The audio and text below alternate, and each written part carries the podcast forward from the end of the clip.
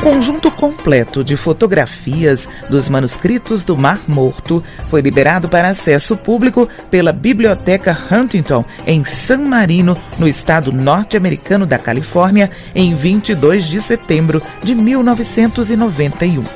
Os pesquisadores viram nesses registros uma forma de compreender melhor a história e a religião, visto que várias passagens bíblicas se passam nessa região do Oriente Médio, onde está o Mar Morto, na divisa dos territórios de Israel, Palestina e Jordânia. Os manuscritos foram descobertos por acaso, enquanto pastores de cabras andavam por algumas ruínas a noroeste do Mar Morto. Um deles encontrou uma caverna em Qumran, lançou uma pedra e ouviu o som de potes caindo e quebrando.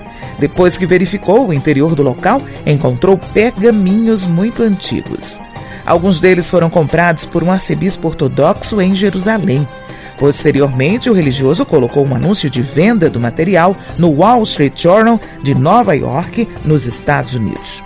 Nas primeiras quatro décadas após a descoberta arqueológica, apenas um grupo restrito de pesquisadores tiveram acesso ao conteúdo dos pergaminhos. Parte do que foi decifrado revela hinos e orações, textos de sabedoria e apocalípticos. Mesmo a contragosto daqueles que tinham acesso exclusivo ao material, em 1991, a Biblioteca da Califórnia colocou à disposição de estudiosos de todo o mundo um acervo fotográfico da década de 1980. Os registros foram realizados para garantir a segurança do conteúdo, já que a região onde estavam os originais enfrenta conflitos armados foram disponibilizados cerca de 3 mil negativos fotográficos tirados dos fragmentos originais, além de duplicatas dos arquivos fotográficos do Museu Rockefeller e do Santuário do Livro, que ficam em Jerusalém. História hoje. Redação Beatriz Evaristo. Sonoplastia José Maria Pardal. Apresentação Márcia Dias.